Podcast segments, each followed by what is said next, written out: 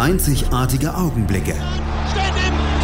Einmalige Momente. Aus dem Hintergrund müsst ihr ranschießen. Unvergessene Emotionen.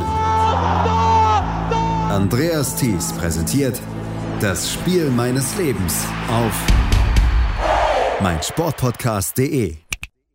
Manchmal fühle ich mich wie bei das Gladbach-Spiel meines Lebens. Ich habe in diesem Podcast schon über Michael Forssells Abschiedsspiel gesprochen, über ein rauschendes Fußballfest, als die Fohlen 1985 Real Madrid herspielten, und über die Relegation 2011-2012, als Igor de Camargo Gladbach rettete.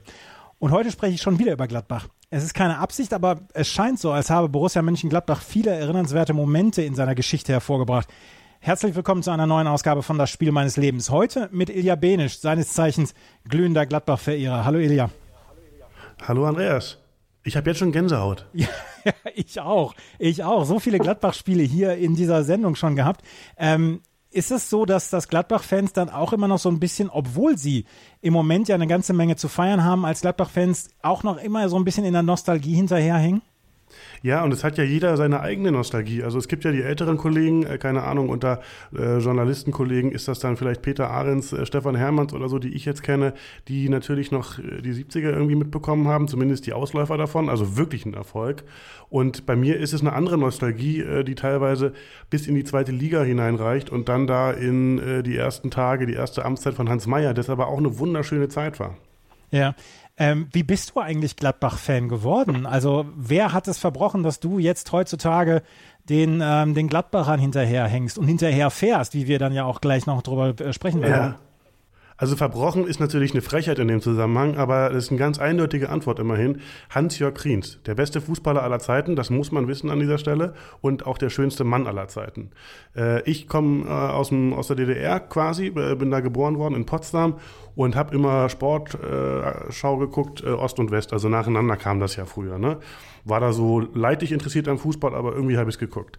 Und dann war die Wende und dann bis dahin war ich Dynamo Dresden-Anhänger so ein bisschen. Ich fand Hans-Uwe Pilz geil und Thorsten Gütschow und dann wurde mir klar, das ist stylmäßig nicht mehr drin. Also diese Fukuhila-Sachen und so, ne. Und dann guckte ich Sportschau und fand irgendwie Gladbach ganz gut und vor allem aber Hans-Jörg Criens sehr, sehr gut. Ich habe mir immer vorgestellt, so sehen alle Westdeutschen aus und das ist die Verheißung. Und das hat es dann um mich geschehen lassen. Und es war wirklich nur wegen Hans-Jörg Criens, dass du Gladbach-Fan geworden bist und dann auch die Ergebnisse dann aus dem Osten dann auch verfolgt hast. Es war tatsächlich nicht nur Hans-Jörg Criens. Ich mochte das Logo, ich mochte den Klang dieses Namens. Ich habe schon auch mitgekriegt, dass da irgendwie eine ruhmreiche Vergangenheit war. Und zwar so eine Vergangenheit, die jetzt nicht irgendwie polarisiert hat, sondern eine Vergangenheit, die alle irgendwie mochten. Also das war ja Konsens, Borussia Mönchengladbach ganz gut zu finden. Ich glaube, es gab wenige, außer in Köln vielleicht so ein paar Irre, die das nicht so wirklich toll fanden. Und ich werde auch gerne gemocht und fand das irgendwie ganz schön. Muss aber auch sagen, zu der Zeit, also wir reden jetzt so 1990 oder ein bisschen kurz davor, fand ich auch Köln ganz gut. Erst sehr viel später habe ich gemerkt, geht nicht. Ja, du hast über Hans-Jörg Criens dann auch geschrieben für die Elf Freunde. Du bist Journalist, hast für die Elf Freunde gearbeitet oder arbeitest immer noch für die Elf Freunde als freier Journalist und hast einen Nachruf auf Hans-Jörg Criens geschrieben, der leider viel zu früh mit 59 Jahren verstorben ist. Ich gebe zu, dass in den 80ern auch ich ein großer Hans-Jörg Criens-Fan war. Ich weiß gar nicht warum, aber es war diese Art und Weise des großen, ja etwas unbehelfsmäßig laufenden Hans-Jörg Criens, der mich immer so ein bisschen fasziniert hat.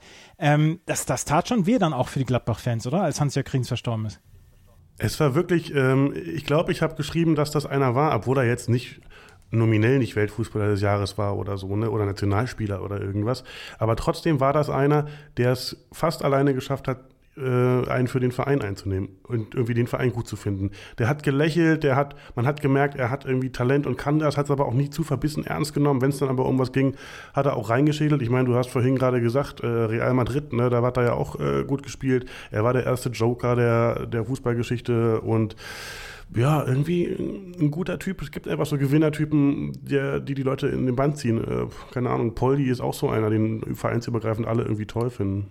Ja, Gladbach, zum Beispiel Hans-Jörg Criens war ja einer, sein Stern ist so ein bisschen aufgegangen, damals 84. Das ist ein Spiel, über das ich noch gar nicht gesprochen habe, über das Spiel meines Lebens, von Gladbach gegen Werder, dieses 5-4, dieses unfassbare DFB-Pokal-Halbfinale, wo es einen Tag später noch das 6-6 zwischen Schalke und Bayern gab. Da ist so ein bisschen damals der Stern von Hans-Jörg Criens aufgegangen. Er hat es nie so ganz in der Nationalmannschaft geschafft, aber ansonsten war er für die Gladbacher dann auch eine Legende. Hattest du fußballtechnisch auch im Osten eine Mannschaft, die du toll fandst, oder war es dann tatsächlich von Anfang an Gladbach-Köln? Nee, wie gesagt, ich fand Dynamo Dresden ganz geil, weil das waren so die einzigen, die dem BFC Dynamo so ein bisschen den Paroli bieten konnten und eben nicht systemtreu waren. Allerdings, wie gesagt, dann relativ schnell gemerkt, die Frisuren gehen gar nicht. Hans-Uwe Pilz und Thorsten Gütschow, boah. Damals fand ich es geil, aber dann schnell gemerkt, ist nicht okay. Deswegen versuche ich es eigentlich immer zu leugnen und jetzt tut's weh, das zu. Hast du das Spiel von Dresden gegen Uerdingen gesehen oder warst du da noch zu jung für? Nee, da war ich zu jung. Mein erstes richtiges Erinnerung sind die EM 88 beim Nachbarn nebenan und dann ganz, ganz groß WM 90 und zwischendurch immer so ein bisschen Bundesliga. Aber das war zu früh. Das war 87, ne? Ich habe die WM 1990 zum Teil in Ungarn verbracht, beziehungsweise nein, in Berchtesgaden damals verbracht, mit den Eltern von Thomas Ganzauge. Du verarsch mich. Nein, das ist eine wahre Geschichte. Weißt du, wo der jetzt ist? Nein. In Chicago. Und zwar ist der Trainer bei einem schwäbischen Verein in Chicago, den gibt's aber schon seit über 100 Jahren und die waren auch mal Amateurmeister und der ist in Chicago, der Mann, der früher 3 Sonnenstudios in Rostock hatte. Ja. Also die ich immer mal wieder erzählen wollte, die Eltern von Thomas Ganzauge, mit denen habe ich mal in Urlaub verbracht. Aber und wie waren sie so? Die waren super drauf. Das war ja kurz nach der Wende und da war eine Dankbarkeit dann auch dabei, frei zu reisen und wirklich zu reisen, wohin man möchte und so. Und die haben damals gesagt, unser Junge ist Fußballer. Er war damals nicht dabei, aber naja. Ah ja. Siehst du mal, was hätte aus ihm werden können, wenn er mit dir hätte trainieren dürfen? Genau. Ich habe es ja nur bis zur E-Jugend geschafft. Danach habe ich gedacht, nee, zwischen mir und dem Gegner muss ein Netz sein. Und dann habe ich mich auf Tischtennis beschränkt. Wie bist du zum Journalismus gekommen? Weil du hast dann ja für die Elf Freunde gearbeitet, bist jetzt freier Journalist, schreibst sehr, sehr viel über Sport, über Fußball. Wie bist du zum Journalismus gekommen? Purer Zufall. Ich wusste nie, was ich machen sollte und habe dann sehr viele dubiose Jobs gemacht, bis ich irgendwann im späten Alter von 33 beschlossen habe, jetzt versuchst du es mal, auch wenn du schon 33 bist, mit einem Praktikum bei Freunde, die ich immer cool fand. Und tatsächlich bin ich dann genommen worden, obwohl sie Zweifel hatten, ob man so alt noch ein Praktikum machen sollte. Aber das war tatsächlich der Einstieg und dann habe ich danach wieder ein bisschen freigearbeitet, ehe es irgendwann hieß, wir machen ein neues Magazin auf hier bei Elf Freunde, das heißt No Sports und da kümmern wir uns um alles außer Fußball. Und da haben sie mich gefragt, ob ich da mitmache als Redakteur und da hatte ich mega Bock drauf, weil ich bin zwar riesen Fußballfan, finde aber tatsächlich eine Sportschau sollte eine Sportschau sein und keine Fußballschau und es findet viel zu wenig Sport statt, also neben dem Fußball, ne? Ja. Ein bisschen Handball, Eishockey, Basketball, aber alles andere, alles Wunderbare. Ich meine, als ich jung war, in der Sportschau gab es noch Radball oder sowas oder auch mal Speedway-Berichte für 5 Minuten. Wie toll war das denn? Und das wollten wir endlich wieder machen und zwar in der gleichen Art und Weise wie Elf Freunde und damit haben sie mich dann gekriegt, da habe ich mich dann auch anstellen lassen müssen, weil sonst mit Scheinselbstständigkeit und so. Leider war die Welt nicht bereit für No Sports. Und nach 10 Ausgaben war Schluss und dann hieß es, ja, bleibt doch bei Elf Freunde. Und dann habe ich da die Online-Redaktion übernommen, die zu leiten. Ich bin, darüber können wir gerne sprechen, weil ich war Abonnent der No Sports und ich war ein ganz großer Fan der No Sports. Du warst das. Ja, genau, ich war das, ja. Ich war ein großer Fan der No Sports und ich hatte gehofft, dass dieses Magazin Erfolg hat und dass dieses Magazin wirklich einen Durchbruch hat und halt nach 10 Ausgaben, als dann die Nachricht kam, wir werden es nicht weitermachen, weil, wie du sagst, die Welt ist noch nicht bereit für so ein Sportmagazin, da war ich dann auch traurig. Es fehlt leider immer noch so ein Magazin. Der Kicker macht es zum Beispiel auch nur auf den hintersten Seiten, dass sie über anderen Sport berichten als über Fußball, heißt halt auch Kicker, die Elf Freunde nach wie vor nur Fußball, dieses reine Sportmagazin, wo wirklich über alles berichtet wird, hat scheinbar keine Chance, weil die Leute, wenn sie etwas lesen, wenn sie etwas konsumieren wollen über einen Sport, dann sind es meistens Spezialisten beziehungsweise Leute, die sich nur über einen Sport informieren wollen. Das ist aber vielleicht auch das Problem. Also man muss sagen, ich glaube, Sokrates versucht es auch ein bisschen. Die sind aber, spielen im Prinzip keine Rolle, muss man leider auch sagen. Auch zu Recht teilweise.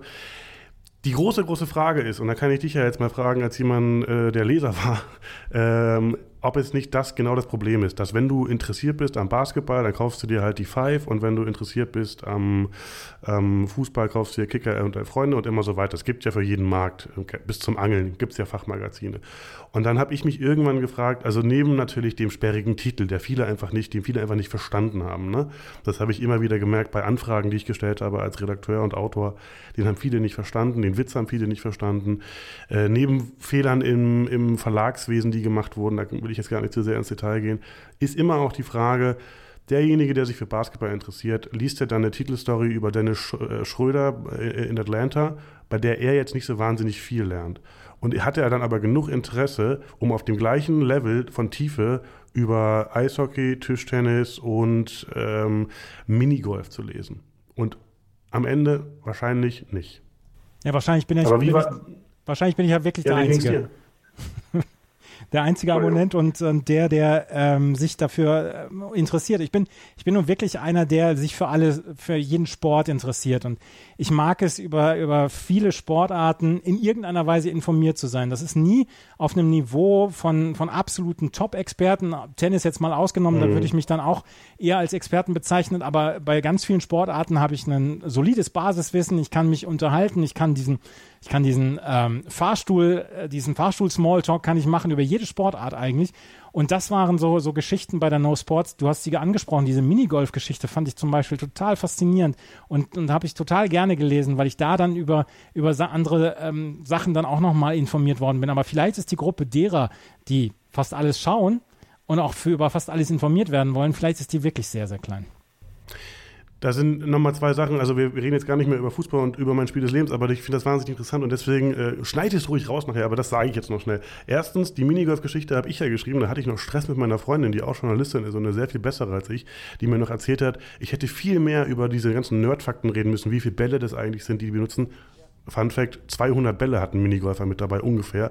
Und warum die jetzt welchen auswählen und so, das hätte ich viel mehr machen müssen. Ich fand sowas auch gut und die zwei Sachen, die ich eigentlich erzählen wollte, ist Punkt 1. Wenn du dir überlegst, es spielt Fußball, Länderspiel auf RTL, Deutschland gegen Absurdistan. Die treten an, Sonntag 2015, parallel läuft der Tatort, das Schlachtschiff des deutschen Fernsehens. Und trotzdem schalten 11 Millionen Leute ein. Ich verrate jetzt nicht die Verkaufszahlen von 11 Freunde, aber man kann sich vorstellen, dass es nicht 11 Millionen sind, sondern ein absoluter Bruchteil davon. Das heißt, wie immer man den Begriff jetzt nennt, der Transfer dessen von Leuten, die haben so ein Fahrstuhlinteresse daran und gucken es mal, und Leute, die wirklich was kaufen und lesen, das ist schon ein krasser Verlust. Und das Zweite ist, da verrate ich jetzt, glaube ich, nicht zu viel. Es ging auch so ein bisschen, so ein kleiner Riss durch diese kleine Redaktion von No Sports.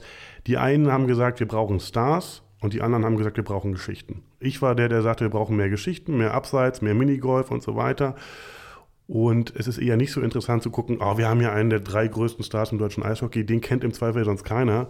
Da ist die Geschichte immer wertvoller. Das hat auch so ein bisschen uns aufgehalten, glaube ich. Aber ich glaube, wie man es dreht und wendet, ist generell ja auch im Printmarkt, im Magazinmarkt einfach schwer. Und ein Versuch war es wert.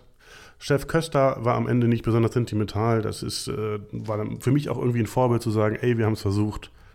Ja, so what? Ja, passt ja. Und wenn man es nicht versucht und hinterher sich denkt, Mensch, hätten wir es mal gemacht, ist ja auch doof. Aber lass uns dann nochmal über die 11 Freunde sprechen und über deine Zeit bei der 11 Freunde. Einen Text, den ich habe letztens mir dieses große 11 Freunde Buch geholt.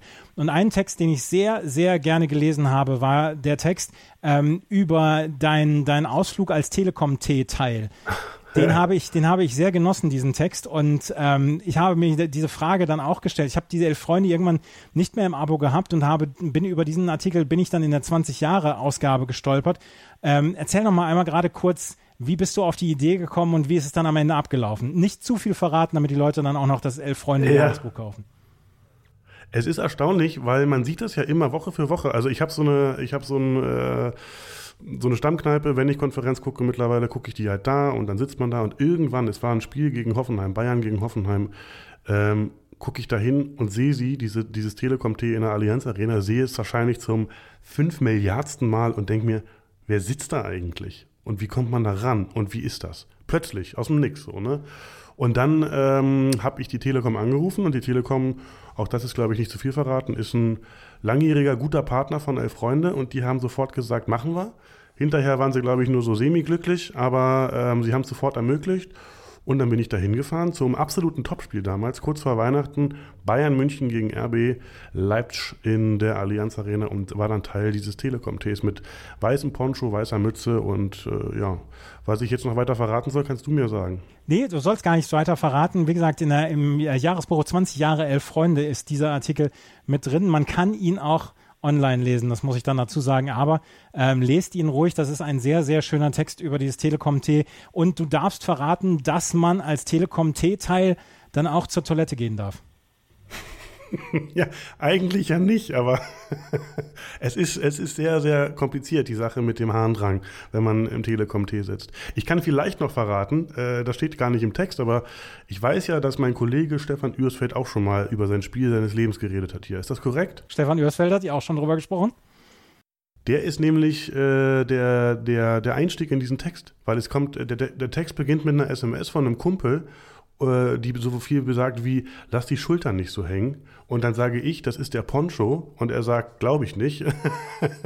Und das war Stefan Uersfeld, diese SMS. Sehr schön, Stefan Uersfeld, der für ESPN unter anderem schreibt und hier auch über das Spiel seines Lebens gesprochen hat. Es war ein Dortmund-Spiel, wo er fantastische Leute kennengelernt hat. Das gar nicht das sportliche Ereignis an sich für ihn das Spiel des Lebens war, sondern das Drumherum. Das haben wir dann ja auch sehr selten. Aber wir sprechen jetzt gleich über das Spiel des Lebens von Ilja Benisch. Das war nämlich ein Auswärtsspiel am 32. Spieltag von Borussia Mönchengladbach bei Energie Cottbus. Es war ein Abstiegsgipfel und es war unbedingt notwendig, dass die Gladbacher dieses Spiel gewinnen, womöglich, beziehungsweise punkten sollten sie auf jeden Fall. Und dann kam in der 90. Minute Dante, von dem wir immer noch nicht zu 100% wissen, wie er denn ausgesprochen wird. Ob Dante oder Dansch oder wie auch immer. Das ist auch völlig egal. Wir sprechen auf jeden Fall gleich über das Spiel des Lebens von Ilja Benisch hier bei meinsportpodcast.de. Vernimmt sich, was man will, dann wilde Gerüchte entstanden. Fast nichts davon stimmt. Tatort. Sport. Wenn Sporthelden zu Tätern oder Opfern werden, ermittelt Malte Asmus auf meinsportpodcast.de. Folge dem True Crime Podcast, denn manchmal ist Sport tatsächlich Mord. Nicht nur für Sportfans.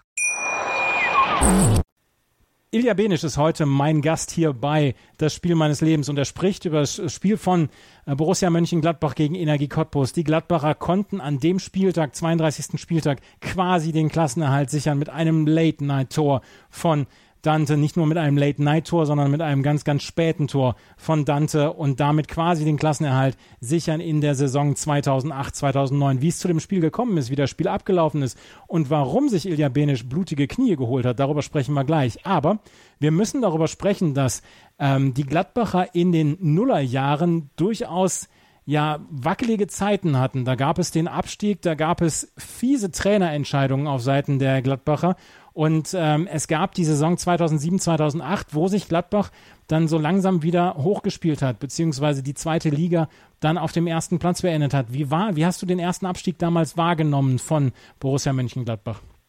Also der erste Abstieg ist ja ein bisschen weiter vor gewesen, glaube ich. Das war eine absolute Katastrophe. Da war ich noch jung und unverbraucht und dachte, der erste Abstieg, das darf nicht sein. Das ist ein ewiger Makel und so.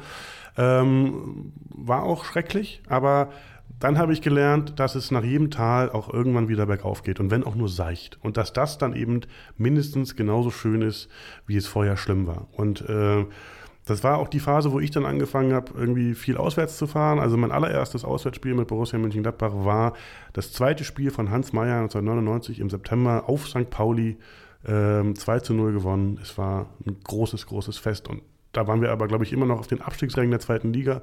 Und trotzdem dachte ich, geil. 99 war der erste Abstieg. Genau.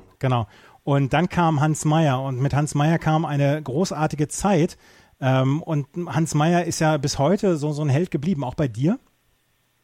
Ja, absolut. Also dieser Witz, ne, auch wenn er sich irgendwann, es ist ja immer das Gleiche im Leben.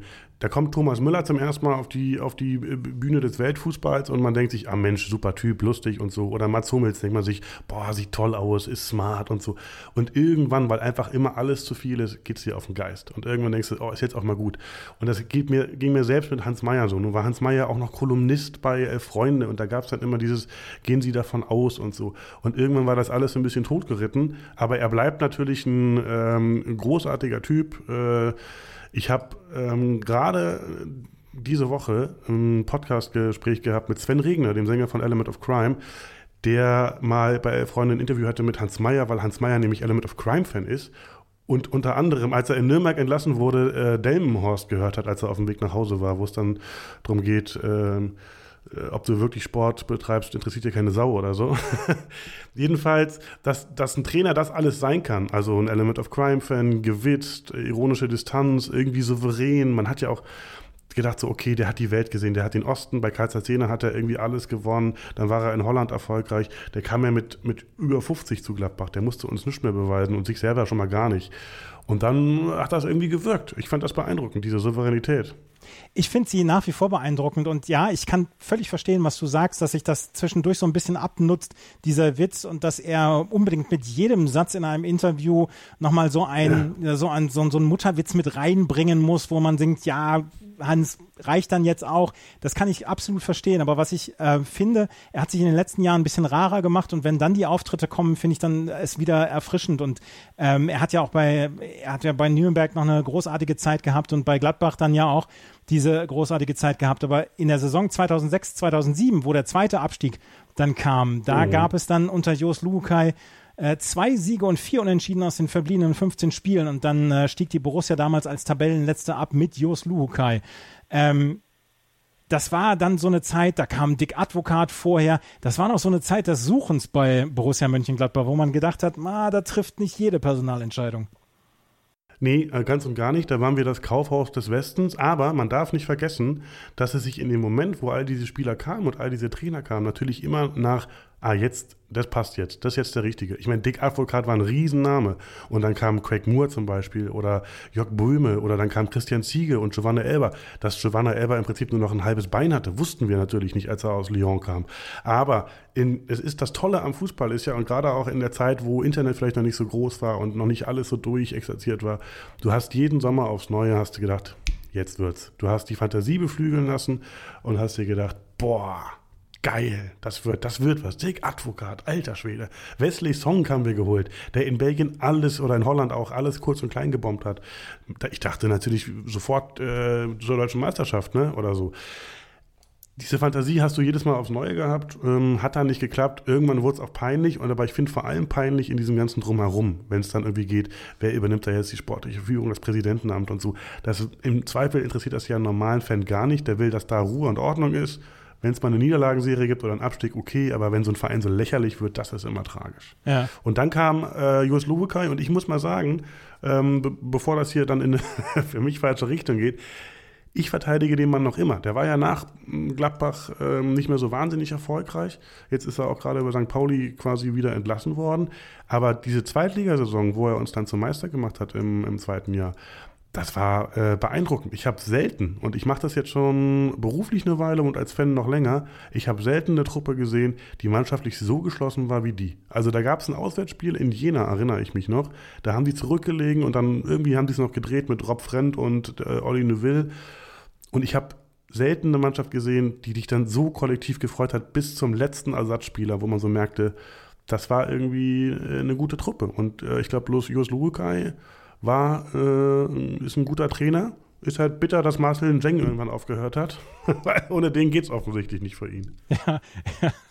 Ja, die letzten Jahre waren eher weniger erfolgreich für Jos Luhukay. Aber du hast ihn gerade erwähnt, Rob Friend war einer der Zweitliga-Helden für Borussia Mönchengladbach, hat zusammen mit Oliver Neuville 33 Tore geschossen und hat gegen einen Wien Wiesbaden mit 3-0 im 32. Spieltag den Wiederaufstieg hergestellt. Und dann wurde Jos Luhukay entlassen. Und für ihn kam dann Hans Meyer mit einem 14-tägigen Intermezzo von Christian Ziege. Und dann kam Hans Meyer und den Posten des Sportdirektors übernahm damals Max Eberl. Und man möchte heute, nach 12 Jahren, möchte man zurückschauen und sagen, Alter, der die Entscheidung damals getroffen hat, Max Eberl zum Sportdirektor zu machen, dem möchte man doch ganz, ganz kräftig die Hand schütteln, oder? Mir gefällt, wie du lange überlegt hast, was du jetzt sagst, ob du irgendwas von Füße küssen oder ja. irgendwas.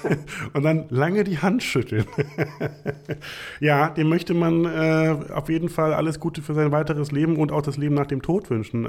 Es gab ja damals dann diese Anfeindungen von Berti Vogts zum Beispiel, der sagte, der ist wahrscheinlich einfach zufällig zum richtigen Zeitpunkt mit dem Fahrrad vorbeigefahren und so. Man hat ihm das nicht so richtig zugetraut, aber klar, ich glaube, da habe ich jetzt keine besonders große Borussia-Brille auf, wenn ich sage, Max Eberl ist einer der top prägenden Managerfiguren der letzten 10, 15 Jahre in der Bundesliga. Ja, also wer außer Max Eberl, vielleicht noch Michael Zorc, außerhalb des Bayern-Kosmos, hat so einen guten Job gemacht in den letzten 12 Jahren. Also Max Eberl, ich bin kein Gladbach-Fan, aber Max Eberl, darum beneide ich Gladbach quasi jeden Tag, dass er diesen Job übernommen hat und dass er die in dieser Souveränität seit 12 Jahren macht und dass er unpopuläre Entscheidungen getroffen hat, zum Beispiel sich von Dieter Hecking zu trennen, mit Marco Rose einen neuen Trainer zu verpflichten, der ja eher so ein bisschen als der Taktik-Nerd verschrien wird, dass er wirklich Dinge tut, die vielleicht auf den ersten Blick unpopulär erscheinen, aber am Ende hat sich bislang in den letzten 12 Jahren fast alles ausgezahlt. Und Gladbach nach diversen Zweitliga-Intermezzo steht ja heute so gut da wie vielleicht noch nie. Das stimmt. Wobei ich eine Sache sagen muss, und ich mache es fast ungern, weil Friedhelm Funkel in letzter Zeit sich meiner Meinung nach zu oft geäußert hat. Hat er ja sich eigentlich in Düsseldorf so einen Coolness-Faktor erarbeitet, den man ihm gar nicht mehr zugetraut hatte. Jetzt in letzter Zeit sagt er sehr oft das. Aber er hat auch was zu Gladbach gesagt und er hat gesagt, man darf da nicht vergessen, wer da noch alles drumherum. Also Hans Meyer, wie gesagt, im Präsidium, Rainer Bonhoff im Präsidium. Und dann gibt es einen Präsidenten, Rolf Königs. Und da sagt Friedhelm Funkel, und er hatte recht, das hat mich überzeugt, viele wissen wahrscheinlich gar nicht, wer der Präsident von Borussia Mönchengladbach ist. Und das ist eine krasse Auszeichnung. Und die können da einfach alle so ruhig miteinander arbeiten. Dieser Königs hat das irgendwie alles gut gemacht. Dann gibt es noch einen Schippers, der irgendwie Finanzvorstand ist und so. Ja, also das Drumherum im Team auch funktioniert, glaube ich, ganz gut und es ist keine One-Man-Show von Max Eberl, aber den Teil, den er macht, und der ist ja nun mal auch öffentlichkeitswirksam, den macht er überragend. Ja, absolut. Und wie gesagt, Gladbach hat sich im Moment so als 4., 5. Kraft in Deutschland etabliert und hinter den beiden Großkopferten plus RB Leipzig sind sie so ein bisschen im Moment best of the rest und das ist ja eine Leistung, die man nicht hoch genug bewerten darf. Aber wir müssen wieder auf die etwas unrühmlicheren Zeiten von Borussia Mönchengladbach damals in der Saison 2008, 2009 zu sprechen kommen. Wenn man sich den Kader anschaut von den Gladbachern, da waren ein paar Leute dabei, wo man gedacht hat, ja, die können auf jeden Fall höher mitspielen, beziehungsweise sie können auf jeden Fall was. Dante zum Beispiel, über den wir gleich noch sprechen werden, war damals im Kader. Toni Janschka hatte damals sein erstes Jahr. Tobias Lewels war dabei, der jetzt vielleicht nicht so unbedingt der allergrößte Straßenfußballer ist. Marko Marin war damals dabei, Marcel Njeng. Das war eine Truppe, die eigentlich talentierte Leute dabei hat, aber nach der Hinrunde stand Gladbach mit 11 Punkten auf dem allerletzten Platz und so richtig viele Hoffnung hattet ihr da nicht, oder? Nee, gar nicht. Aber du hast es ein bisschen falsch ausgedrückt. Es waren natürlich alles Legenden. Also nicht nur eine gute Truppe, alles Legenden. Tobi Lewels, du hast das schon angesprochen, es war ein schwieriges Verhältnis von den Fans zu Tobi Lewels. Man hatte immer das Gefühl, es ist endlich einer, der es von der Fankurve runtergeschafft hat, der aber nicht viel mehr Talent hatte als die immer noch oben stehen im Fanblock. Ja. Dante kam ja erst zum Winter, genauso wie Torhüter Bailly und Paul Stolteri, den ich allein schon deswegen geil fand, weil der ja bei Tottenham immer diesen Fangesang hatte, wo es hieß, oh Paul Stolteri, you are the love of my life, oh Paul Stolteri, I let you shake my wife. Und ich sage jetzt, übersetze jetzt nicht, was Shake heißt, aber es ist. Und ja, das war irgendwie eine gute Truppe. Ich fand, das war einfach keine homogene Truppe. Also Michael Bradley galt ja als Riesentalent, der US-Amerikaner, der dann später zum AS Rom ging und bevor er wieder in die Heimat abhaute, relativ jung, galt als Riesentalent. Baumjohann galt mal irgendwie als großes Talent. Ja, ich glaube, das Problem war so ein bisschen, dass die Mischung nicht so richtig stimmte und deswegen wird ja auch im Nachgang immer gesagt, der größte Coup von Hans Meyer war zur Winterpause, den 408 Jahre alten Thomas Galasek zu reaktivieren und aus der tschechischen Frührente rauszuholen. Es waren ein paar andere Legenden noch dabei. Soumaila Coulibaly zum Beispiel. Rob Friend hatte ja noch weiter gespielt, aber der hat so ein bisschen das Terodde-Problem dann ja auch gehabt. Für die zweite Liga fast zu gut, für die erste Liga hat es nicht ganz gereicht, oder? So ein bisschen, man hat ja immer mal wieder Spieler gehabt in den letzten 40, 50 Jahren, die in der zweiten Bundesliga alles kaputt gebombt haben und dann in der ersten Liga dann gewogen und für zu leicht befunden wurden. Karim Matmour zum Beispiel hat damals auch gespielt. Roberto Colautti hat da gespielt. Also eigentlich eine Legendenelf. Sag ich doch, aber bei Rob Friend ist es so, ehrlich gesagt, vom Talent her ist er, glaube ich, nicht mal zu gut für die zweite Liga, sondern halt da so Mittelfeld. Der Typ, der bei uns der Terodde war, war immer Sascha Rösler. Sascha Rösler hat ja immer in der zweiten Liga getroffen und wenn es dann hochging, wurde es immer ein bisschen dünner. Das ist ein Phänomen, was es offensichtlich gibt, was ich nie verstanden habe und ich glaube, nie verstehen werde, aber ist so, ne? Obwohl, Rufen Hennings, hätte ich zum Beispiel gedacht, ist auch ein Terodde oder ein Rösler.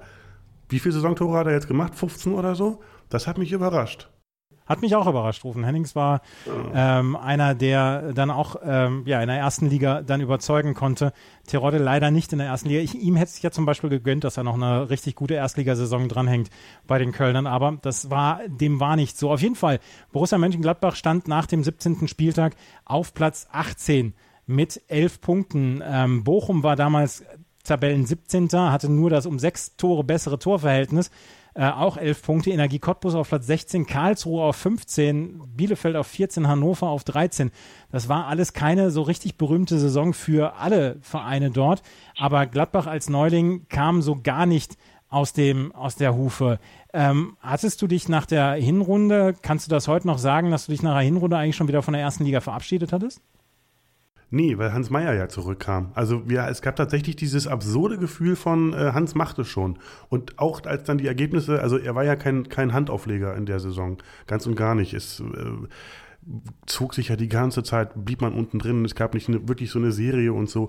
Aber irgendwie, in meiner Erinnerung zumindest, ist trotzdem der Großteil der Gladbacher Anhängerschaft und der begleitenden Presse und so ruhig geblieben, weil sie dachten, okay, ist ein Aufsteiger und der Plan ist klar und die Lage ist klar und Hans Meyer macht es schon. Ja. Und in der Winterpause wurden dann, Zugänge gab es in der Winterpause. Jan Inverkalsen, Bracker der kam schon zur Sommerpause. Zur Winterpause kam dann, du hast es gerade eben gesagt, Dante von Standard Lüttich. Ist auch eher eine 32.000-Euro-Frage. Von welchem Verein kam Dante zu Borussia Mönchengladbach? Ja.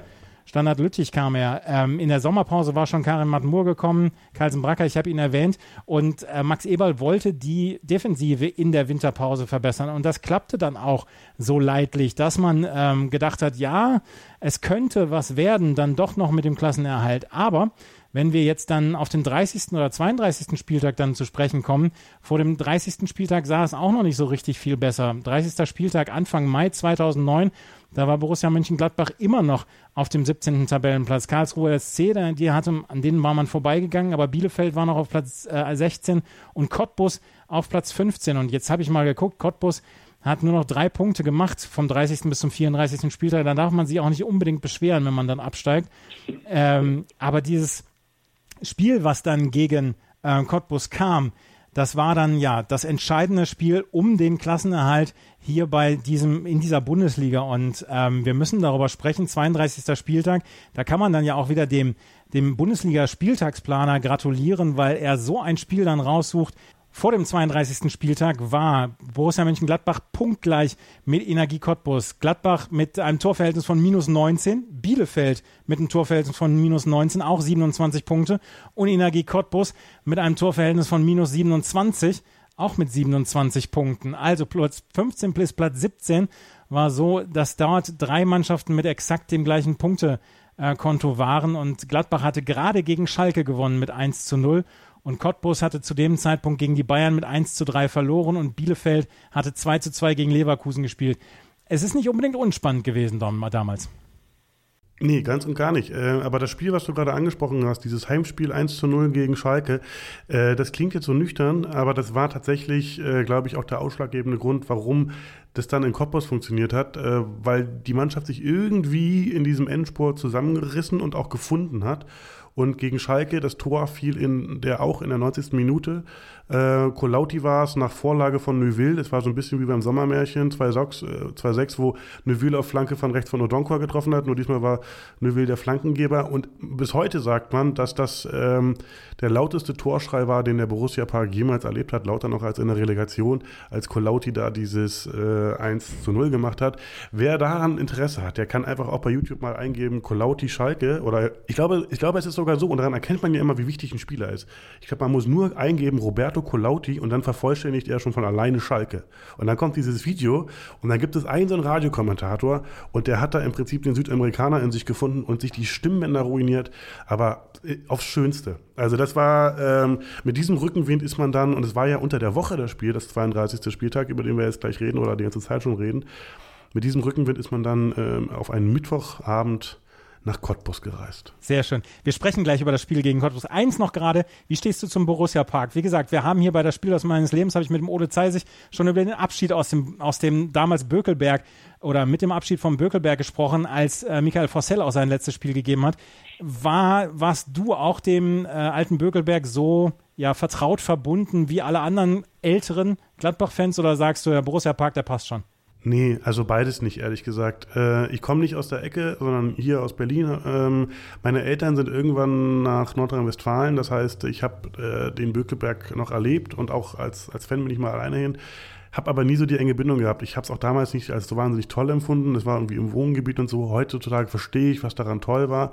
Und vor allem gibt es dieses Bild von Ronaldo Kodu, der die Stadionposter bei Elf Freunde quasi begründet hat. Und dieses eine Bild, Borussia Mönchengladbach und Bayern München laufen ein zum Spiel auf dem Bökelberg. Das ist für mich das beste Stadionbild aller Zeiten. Das ist absolut legendär. Und da ahnt man, was das alles sein kann. Diese Enge und die ganzen Geschichten. Manolo auf dem Zaun und der Stadionsprecher, der dann sagt hier, ob im Norden, Süden, Westen, Mädchen sind die Besten und so. Das ist ja alles fantastisch. Der Borussia-Park ist halt wie sie halt alle sind. Ne? Ich meine, du kannst mir nichts erzählen, dass das irgendwie jetzt besonders schön wäre oder was. Es ist einfach funktional, es steht neben einer Müllverbrennungsanlage, das finde ich irgendwie auch immer bezeichnend. Ich finde, ein bisschen mehr Farbe kann dahin, da ist zwar drumherum, sind zwar diese riesigen Fotos von der Jahrhundertelf und da gibt es jetzt mittlerweile so eine Raute im Rasen und die machen das schon alle schön, aber es ist ein bisschen steril. Also ich glaube aber auch, dass du das halt außerhalb von der Stadt niemals so schön hinkriegen wirst, wie Stadien innerhalb der Stadt. Also und deswegen wahrscheinlich bleibt Bochum das schönste Stadion aller der ganzen Bundesrepublik. Ja, da stimme ich dir sogar zu. Wie das Spiel abgelaufen ist, an einem Mittwochabend damals in der Bundesliga, 32. Spieltag zwischen Cottbus und Gladbach, wie der Kicker danach titelte, Dantes Peak. Darüber sprechen wir gleich hier über das Spiel meines Lebens mit Ilja Benisch und dem Spiel von Cottbus gegen Gladbach am 32. Spieltag der Bundesliga 2008-2009.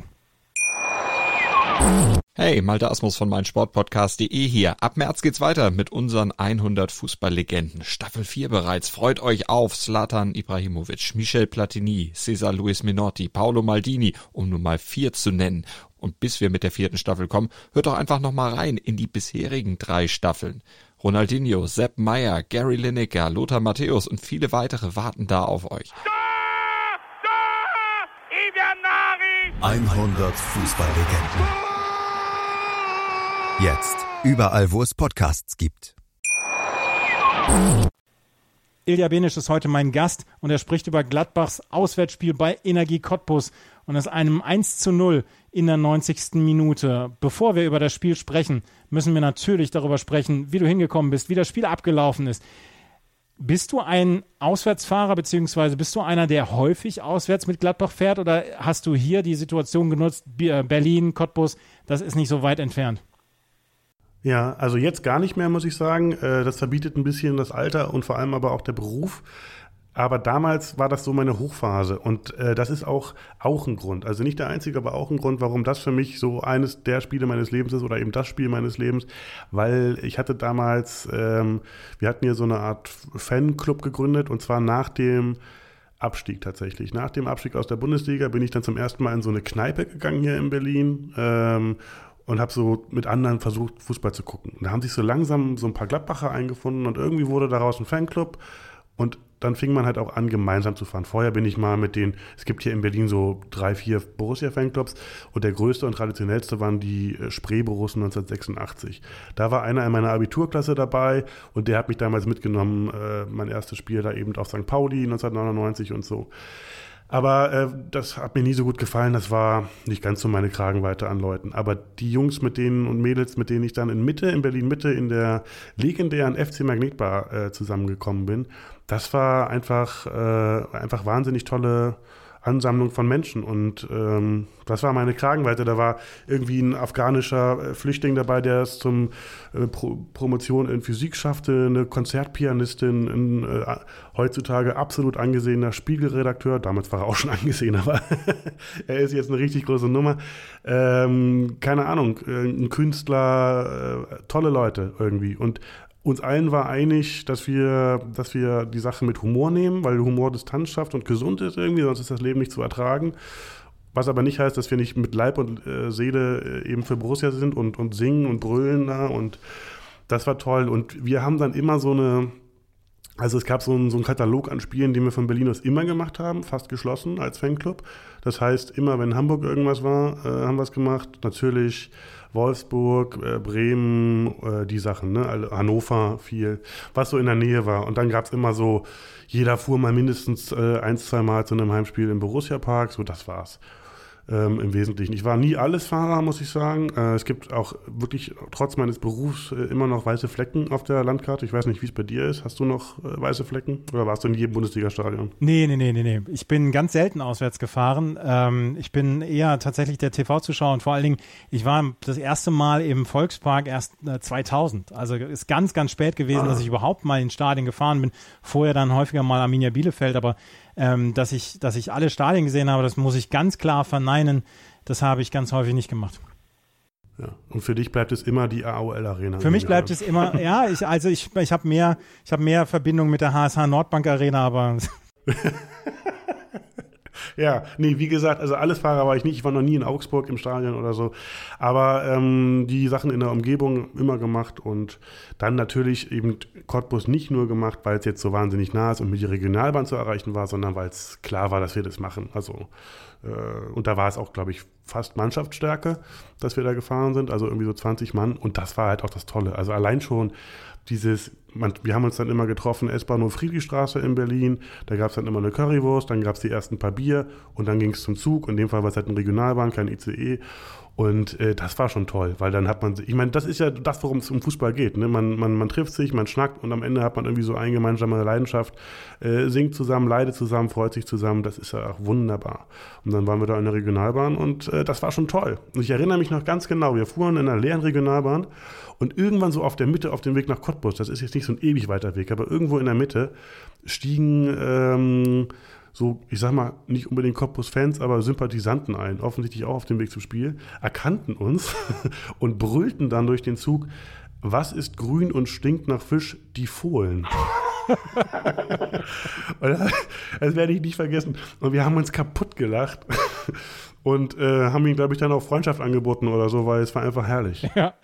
Ja, aber auf solche Sprüche musst du erst mal kommen dann, ne? Das ist ja nicht so schlecht. Wie ist das Stadion in Cottbus? Kann man das gut auswärts fahren? Nee, grausam. Ich muss auch ganz ehrlich sagen, ich bin ja Ossi und trotzdem, also ich bin wahnsinnig sensibel, wenn es darum geht, Vorurteile gegen den Osten bestätigt zu sehen.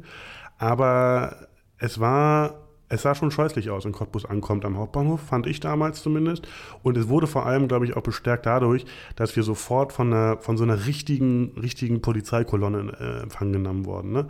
Das Spiel war ja abends, vielleicht dachten sie, okay, dann kommen sie auch alle schon besoffen an oder so, keine Ahnung. Es ging um viel und es war richtig, richtig, richtig viel Polizei um uns herum, die uns auch begleitet haben auf dem Weg zum Stadion und irgendwie sah alles grau und nach Platte und ostig aus und ich kann das sagen, weil ich daherkomme, aber ich fand es deprimierend und dann kommen wir an dem Stadion an, das ich auch zum ersten Mal betreten habe und auch das sah irgendwie nicht schön aus. Also die hatten es gerade renoviert und eigentlich waren sie ganz stolz drauf. Ich glaube, da passten so 25.000 rein und hatten gerade abgeschlossen, aber irgendwie sah auch das so rückständig, zu simpel, zu wenig Liebe und so, keine Ahnung, hat mir nicht gefallen.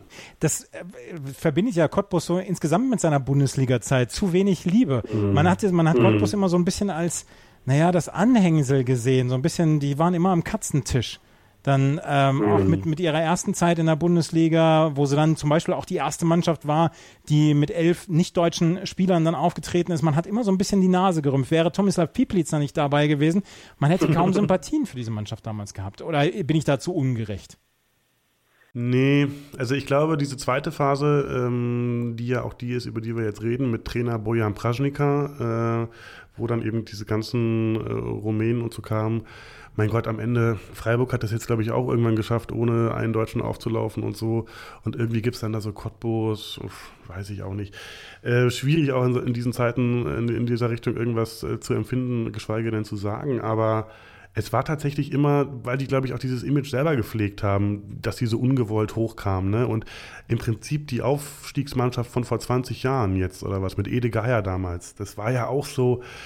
Ede Geier war ja auch ein Gescheiterter, also der war Ex-Nationaltrainer der DDR, Riesenerfolgscoach bei Dynamo Dresden und dann wollten sie ihn irgendwie nicht mehr nach der Wende und dann musste er zum Regionalligisten Cottbus und da mit eigenen Händen irgendwie wirklich jeden Stein umdrehen und weil es halt einfach bei aller persönlichen Verfehlung als Stasi-Mitarbeiter ein fantastischer Trainer ist natürlich, auch ein wahnsinniger, aber ein fantastischer Trainer, hat das dann halt geschafft, zusammen mit irgendwie anderen Verrückten, die da irgendwie Sparkasse Cottbus ausgeplündert haben und das dann auch finanzieren konnten. Eigentlich ist die Leistung eine ganz tolle, aber ich glaube, dadurch, dass sie sich selber immer so als krassen Außenseiter geriert haben, weil sie das auch brauchten, um dann gegen diese Widerstände hochzukommen, wirkte das nie so ganz sympathisch, sondern das wirkte immer so ein bisschen oll irgendwie. Und die erste Aufstiegself hatte ja auch Lokalhelden. Also da gibt's irgendwie, die sind ja dann ins Pokalfinale gekommen, glaube ich, gegen Stuttgart oder was. Da gab's dann so Detlef Uehrgang oder so, ne? So Typen, die halt irgendwie auch aus der Ecke kamen, die ihr Leben lang da gespielt haben.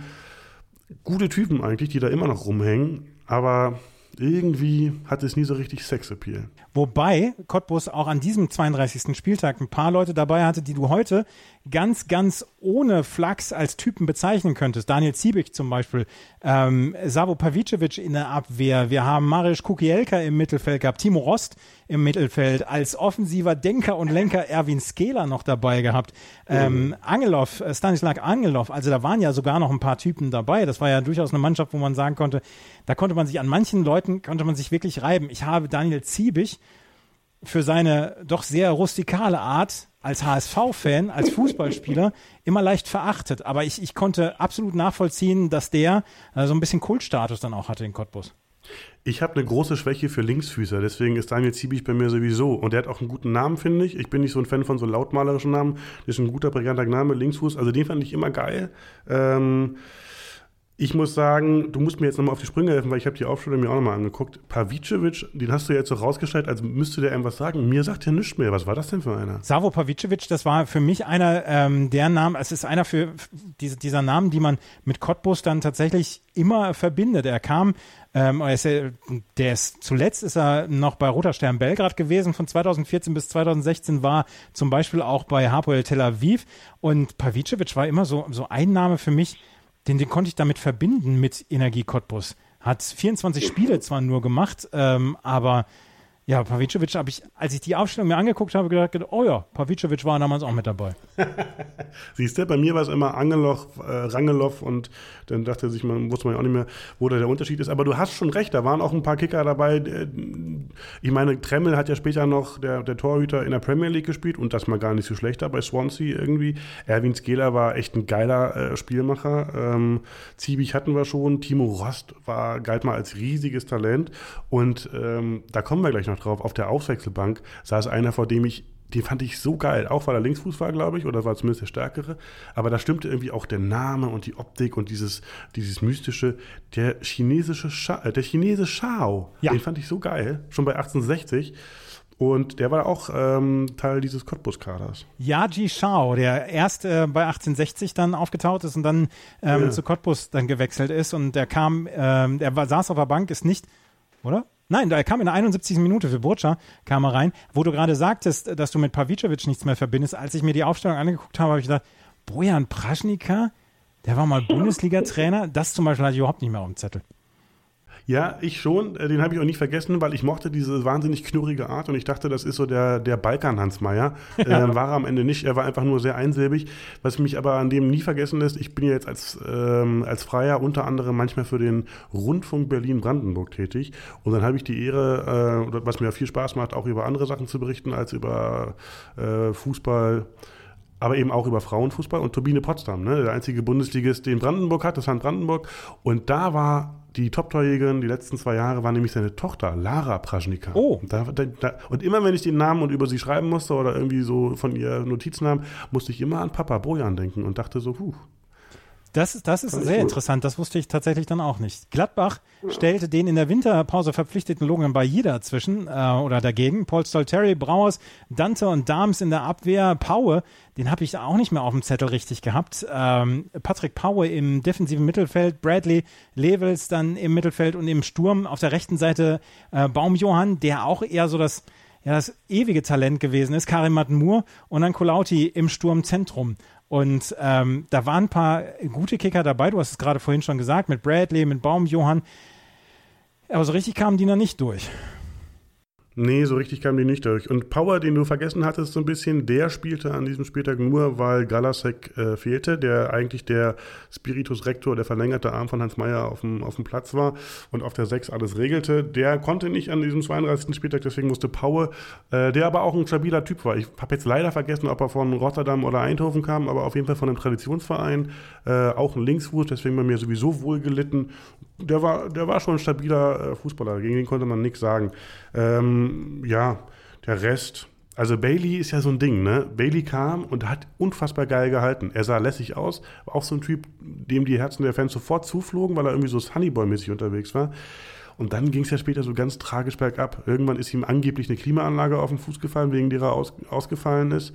Tatsächlich hat er ja aber irgendwie so Verstrickung ins Rotlicht oder Wettmilieu oder so, ach, alles unangenehm. Und dann ist er irgendwann zum Glück von Marc-André ter Stegen abgelöst worden und nach Schottland geflüchtet. Aber als er kam, auch aus Belgien, mega Typ. Aber ihr hattet immer Glück mit lustigen Typen. Uwe Kamps, dann Jörg Stiel, Logan Bailly, ter Stegen, du hast ihn gerade erwähnt. Also mit Torhütern waren die Gladbacher immer gut gesegnet. Ja, aber da muss ich auch sagen, wer war das nicht? Also gibt es richtig langweilige Torhüter? Da können wir noch gerade auf Pieplitzer zu sprechen kommen, der auf der Ersatzbank saß. Auch, glaube ich, in der Elf Freunde stand es mal über den Kicker-Manager, wo einer geschrieben hat, im Tor immer der beste oder der günstigste Torhüter, der nicht Pieplitzer heißt. Das ist eine Formulierung, die ich niemals vergessen werde. Beim Kicker-Manager immer den günstigsten Torhüter nehmen, der nicht Pieplitzer heißt. Ja, obwohl er ja eigentlich auch ein guter Torhüter war. Und, Fun Fact, über den musste ich nämlich neulich auch was schreiben. Pieplitzer war zumindest in Cottbus der erste Spieler, der 2 Autogrammkarten gleichzeitig hatte. Und zwar, damit die Fans die Wahl hatten, mit welcher Frisur sie ihren Pieplitzer haben wollten. Was für ein geiler Typ. Ja, also Pieplitzer, er hat die Liga auf jeden Fall absolut bereichert und er wird auch in 50 Jahren noch genannt werden, wenn es darum geht, eines der schönsten Eigentore der Geschichte gemacht zu haben. Wir sprechen gar nicht so viel über das Spiel, weil das Spiel nicht so richtig viel hergibt. Und ich möchte da dann auch noch einmal gerade den Kicker oder kicker.de zitieren. Die Spielnote 4,5. Und als Beschreibung gab der Kicker dazu zu geben oder gab der zu bedenken, vor der Pause eine fürchterliche Partie, nach dem Wechsel zumindest mit einigen Lichtblicken. Ja, das stimmt, glaube ich. Kannst du dem viel hinzufügen? Nee, wirklich gar nicht. Es ist ja dann irgendwann beschließt du ja im Fanblock stehend, das wird nichts mehr, also widmen wir uns noch ausgiebiger dem Bierkonsum. Ja. Und daran kann ich mich erinnern. Und ich erinnere mich an ein sehr gutes Gespräch mit dem vorhin schon angerissenen Spiegelredakteur über Journalismus und so. Das weiß ich noch. Da lief das Spiel sogar, glaube ich, in den letzten Minuten der ersten Halbzeit. Es war wirklich gruselig, aber es wurde besser. Ja, es wurde besser mit der zweiten Halbzeit. In der zweiten Halbzeit konnten sich dann beide Partien oder beide Mannschaften dann auch so ein bisschen drauf einigen, ja, wir müssen etwas dann ja auch gegen den Abstieg tun, wenn wir hier in irgendeiner Weise die Klasse halten wollten. Schiedsrichter übrigens, Fun Fact noch nebenher, Florian Mayer. Und über ihn titelte der Kicker damals: der beste Mann auf dem Platz mit sicherer Spielführung und guter Zweikampfbewertung ohne großen Fehler. Seine Assistenten Christian Dingert, Carsten Kardach, der vierte Offizielle René Hammer. Ach. In der zweiten Halbzeit gab es, wie gesagt, dann ein paar Chancen, dann auch für die Gladbacher und auch für die Cottbusser. Und wie gesagt, der Kicker hat getitelt Dantes Peak. Es dauerte bis zur 90. Minute, bis dann endlich dann die Situation kam, die zum Tor führte. Zu dem Zeitpunkt hast du dich dann schon auf das Unentschieden eingestellt und gedacht, ja, die Punkte müssen wir noch woanders holen? Nee, also als die Ecke kam, irgendwie... Kann Verklärung sein, aber irgendwie kein Witz, war da was in der Luft. Es gab vorher noch so eine Situation, also ich habe jetzt auch mal nachgelesen, weil es ja eine Weile her ist. Es gab so eine Phase irgendwie zwischen 50. und 65. Da hatten beide Mannschaften so zwei Halbchancen jeweils. Ein bisschen kläglich, danach veräppte das ein bisschen und man dachte sich, na gut, dann machen sie halt einen Unentschieden. Dann kam der besagte Schau, hatte so einen Sololauf plötzlich auf Toyota Bayi, das weiß ich noch ganz genau, weil der lief quasi von uns im Gästeblock weg in die Ferne, es tat weh, ihn weglaufen zu sehen und kam irgendwie niemand hinterher. Und ich dachte, ach du Scheiße, das ist es jetzt. Und das habe ich noch ganz genau im Körper, in meinem Muskel- und Trauergedächtnis, diesen Lauf von Schau. Aber den hat er dann auch verbaselt. Der Mann ist sich treu geblieben. Aber dann diese Ecke, ne? Marko Marin eingewechselt für, habe ich vergessen, aber Marko Marin, der kleine Zauber, deutsche Mini-Messi, mit dieser Ecke, und vorher war irgendwie, es ging so ein Raunen durch den Gästeblock. Vielleicht geht das immer durch den Gästeblock, wenn du in der 90. Nochmal eine Ecke hast, aber auf jeden Fall auch da. Und es lag wirklich was, es klingt bescheuert, aber es lag wirklich was in der Luft. Und ich erinnere mich noch ganz genau, dass dieser Ball so ewig in der Luft war. Und ich weiß nicht, ob das immer so ist, dass gerade Ecken und Standards, wenn man sie am Fernsehen sieht, dann wirken sie ja oft einfach wie... haben Zucht drauf und so, aber im Leibhaftigen als Zuschauer im Stadion hat man so das Gefühl, boah, der hängt jetzt aber in der Luft, der Ball, das dauert ja ewig irgendwie. Es zieht ja auch das ganze Leben an einem vorbei bei so einer Ecke, die ja so dann auch existenzsichernd dann ist, dann im Nachhinein. Ja, na, es war eher so, weil du warst ja sicher. Also du hast das Gefühl, okay, das ist jetzt irgendwie die letzte Aktion im Spiel. Wir mobilisieren uns alle nochmal, machen uns alle nochmal gerade. Wir können jetzt im Prinzip nichts mehr verlieren. Vor dem Spiel hieß es, wer verliert, hat es im Abstieg richtig schwer. Gewinnen wäre schön, aber auf jeden Fall darfst du halt nicht verlieren. So, und dann hast du dieses grausame Spiel irgendwie 90 Minuten lang überstanden. Die Wahrscheinlichkeit, dass du verlierst, tendierte so langsam gegen 0 und du hast jetzt nochmal die Chance. Und dann baust du natürlich darauf, weil du dir deine 100.000 Spielfilme schon 100.000 Mal ausgemalt hast, wie jetzt das große Happy End abläuft. Deswegen machst du dich gerade, die Synapsen sind auf Alarm geschaltet, die Hormone klopfen schon an den Ausgang, wollen nur noch raus. Und dann liegt dieser Ball da in der Luft in der Cottbuser Nacht irgendwie um 21.50 Uhr oder so an einem Mittwochabend. Und dann schädelt Dante dieses Ding rein.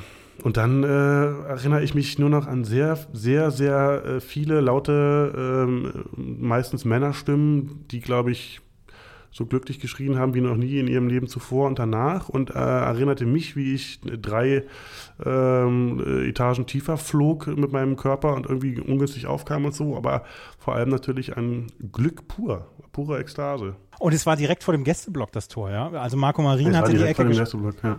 Marko Marin hatte die Ecke geschossen, er war übrigens für Baumjohann ins Spiel gekommen und hatte in dieser 91. Minute die Ecke reingebracht und Dante köpfte dann das Tor. Und ich kann so wenig selber über das Spiel erzählen, weil ich in den Weiten des Internets keinen 3-Minuten-Bericht über dieses Spiel gefunden habe. Es gibt nur zig Videos von dieser Ecke. Und das ist das Einzige, was ich von diesem Spiel gesehen habe. Deswegen bin ich auf deine Erzählungen dann ja auch angewiesen, was dieses Spiel anging. Ansonsten kann ich immer so ein bisschen was dazu sagen. Aber es gibt nur diese Bilder von der Ecke und dann dieser grenzenlose Jubel im Gästeblock. Und da möchte ich dann auch nochmal eine Geschichte dann erzählen, ein paar Jahre vorher, als dann auch Gladbach gegen den Abstieg gespielt hat. Da haben sie gegen den HSV gespielt. Und da gab es dieses Spiel, wo Guerreiro in der Nachspielzeit das 1:0 für den HSV geschossen hat und dadurch quasi der Abstieg besiegelt war für Gladbach. Und das habe ich damals in einer Münchner Kneipe geschaut. zusammen mit einem Kumpel und zwei Gladbach-Fans. Wir hatten miteinander gesprochen, weil wir an einem Tisch saßen und hatten uns ganz gut verstanden und dann haben beide gesagt, ja, wir haben uns schon mit dem Abstieg abgefunden und so weiter, das passt schon alles und wollten das auch noch mit Gleichmut ertragen. Und als dann Guerreiro in der 90. Minute das Tor geschossen hat, sind die beiden in sich zusammengesackt, aber so richtig zusammengesackt, dass ich mich gar nicht mehr gefreut habe und mich mehr freuen konnte. Und diese beiden Pole von Emotionen auf der einen Seite in der 90. Minute so ein doofes Tor nochmal fangen und dadurch dann wissen, der Abstieg ist wohl so gut wie sicher, und auf der anderen Seite 2 Jahre später diese Emotionen, weil in der 90. Minute oder in der 91. Minute Dante das Tor macht und man denkt, ja, das könnte jetzt der ganz große Schritt Richtung Klassenerhalt gewesen sein. Das ist ja das Tolle am Fußball, dass diese beiden Emotionen wirklich, also auf dieser Skala, und diese Skala ist sehr, sehr breit, gibt es jegliche Emotionen im Fußball. Und das ist halt das Tolle dann auch dran. Ja, absolut. Hast du sehr schön gesagt. Ich finde auch tatsächlich, die Ergebnisse sind am Ende meistens nur ein Vehikel zu den Geschichten, die dahinter sind und den Emotionen. Und die dann zu erzählen, ist dann irgendwie Aufgabe von Magazinen wie Elf Freunde, weswegen ich die immer toll fand und immer toll finden werde. Ich bin ein bisschen hin und her gerissen von deiner HSV, ich gucke mit 2 Gladbach-Fans in München-Anekdote, weil auf der einen Seite finde ich es wahnsinnig, also ich finde es tut mir natürlich weh, mir sehr bildlich vorstellen zu können, wie diese Menschen plötzlich erlöschen innerlich, weil da der Kollege Guerreiro plötzlich mal wieder trifft. Ich finde aber auch irgendwie tragisch, dass dich das so mitnimmt, weil Fußball ist ja nur normalerweise wir gegen die, ne? Also du musst ja jetzt nicht triumphierend vor denen stehen und die irgendwie auslachen, aber... Nee, kann ich nicht. Kann ich nicht. Also, ich bin richtig gerührt. Das ist eine Geschichte, die ich nicht kann. Ich kann mich für meine Mannschaft freuen. Ich kann mich dafür freuen oder ich kann mich über meine Mannschaft ärgern. Aber von mir wird es keine Häme geben oder von mir wird es keine in irgendeiner Weise gearteten Äußerungen geben, die jemand anderen treffen könnten. Das kann ich nicht. Das geht bei mir nicht. Kriege ich nicht hin.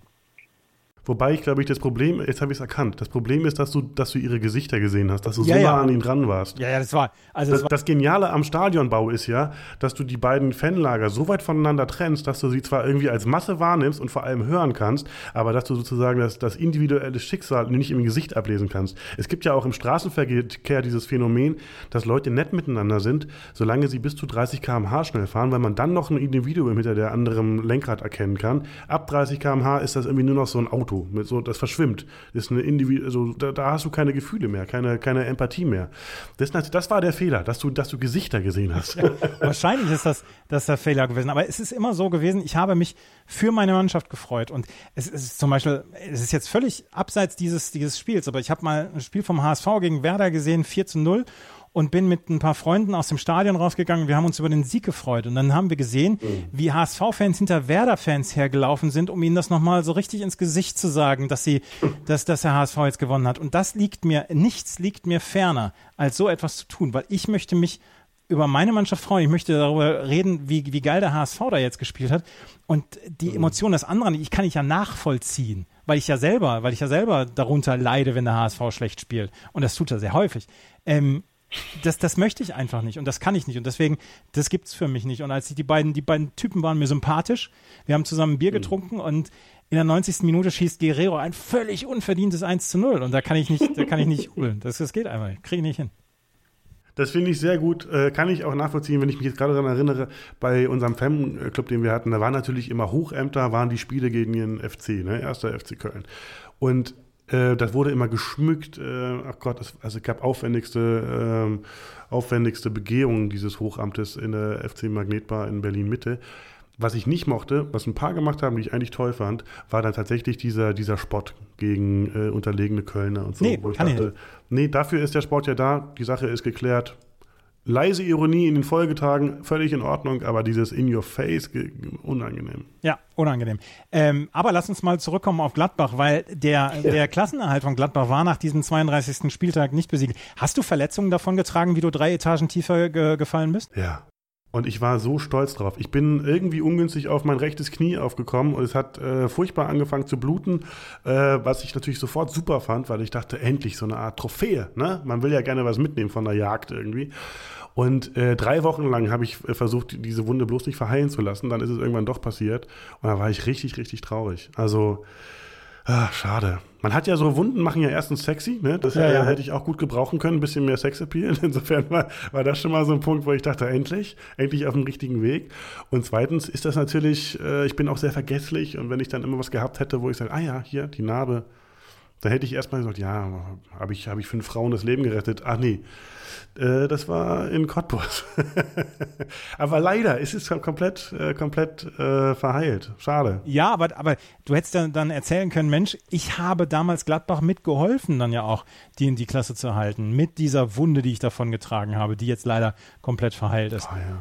33. Spieltag, habe ich jetzt nochmal nachgeguckt, gab es ein 0-5 gegen Leverkusen? Ja, da war Christian Ziege da, 0-5 gegen Leverkusen.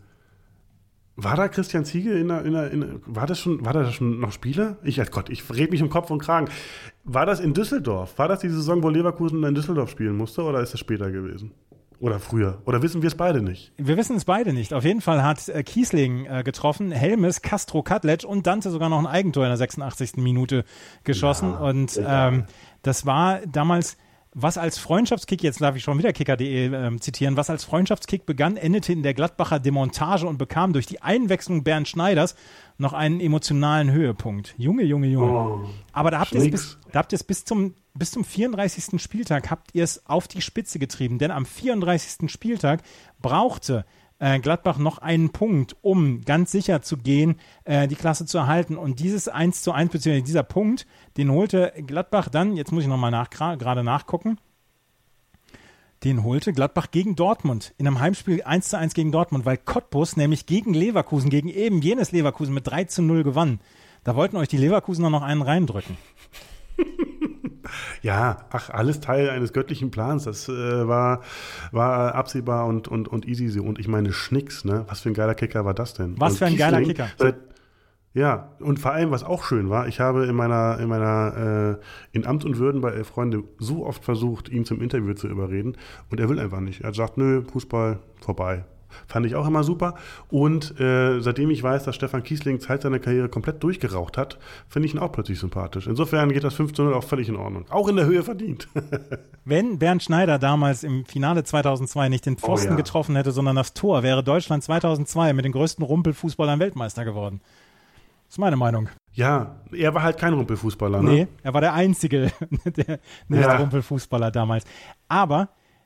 Gladbach hielt durch ein 1:1 gegen Dortmund die Klasse. Einen Punkt mehr als Cottbus geholt, die dann in Relegation kam. Das war das Jahr übrigens auch, wo der VfL Wolfsburg Meister geworden ist mit Grafit, Grafici oder wie er auch immer genannt wird. Damals hatte sich Felix Magath den Begriff oder den Namen Grafici einfallen lassen. Jedenfalls, Gladbach kam als 15., erhielt als 15. die Klasse. Cottbus musste in die Relegation. Karlsruhe und Bielefeld stiegen damals ab. Es war eine sehr, sehr enge Abstiegsentscheidung. Und dass Gladbach damals die Klasse gehalten hat, war dann ja so ein bisschen die Initialzündung für diesen Verein. Wenn du jetzt heute drauf guckst auf den Verein, wir haben am Anfang schon mal darüber gesprochen, denkst du dann, wow, es ist schon ganz geil im Moment Gladbach-Fan zu sein? Ja, so habe ich es noch nie gesehen, aber du hast recht, wenn da jetzt der Abstieg erfolgt wäre, dann wäre natürlich logischerweise vieles anders gekommen, aber vor allem wäre der Anlauf, dann Dinge richtig zu machen, das wäre schon ein krass langer Anlauf gewesen und vielleicht hätte Eber sich dann auch irgendwie nicht halten können, wer weiß. Insofern, also habe ich es noch nie gesehen, aber das stimmt, offensichtlich war dieser Nicht-Abstieg auch sehr, sehr, sehr, sehr wichtig. Und ansonsten, wie gesagt, ich fand das eigentlich immer ganz okay mit Gladbach. Ich fand so diese Nummer, als Stefan Effenberg da die Macht übernehmen wollte mit so ein paar dubiosen Gestalten, fand ich eher blöd. Also so eine Niederlagenserie macht mir irgendwie nichts. Das fand ich auch immer okay. Aber es ist natürlich, jetzt muss ich einmal kurz ausholen. Es gab ja diese Zeit unter Lucien Favre, ne? Der ja in Gladbach immer noch hinterher weint, weil er einfach, der hat Next-Level-Shit da mit uns gemacht irgendwie. Das war ja irre. Und trotzdem plötzlich gab es so einen Moment, also mein Lieblingstrainer in dieser ganzen Zeit ist Michael Frontzek, weil ich mochte den als Typen einfach unglaublich gerne und ich fand den Fußball, den er spielen hat lassen, fand ich phänomenal unterhaltsam. Da gab es ein 6:3 in Leverkusen und kurz darauf ging gar nichts gegen, keine Ahnung, Bochum oder so. Da gab es Spiele, da hast du dich über einen Einwurf gefreut, dass der mal geklappt hat, aber irgendwie war das immer unterhaltsam. Ich mochte den wirklich wahnsinnig gerne. Und dann hat man da verloren und dann ist man aus der Kneipe gekommen oder aus dem Stadion und hat sich geschworen, aber nächste Woche, und hat sich irgendwie überlegt, das muss dann besser werden und das wird dann besser und der Gegner und bla bla bla.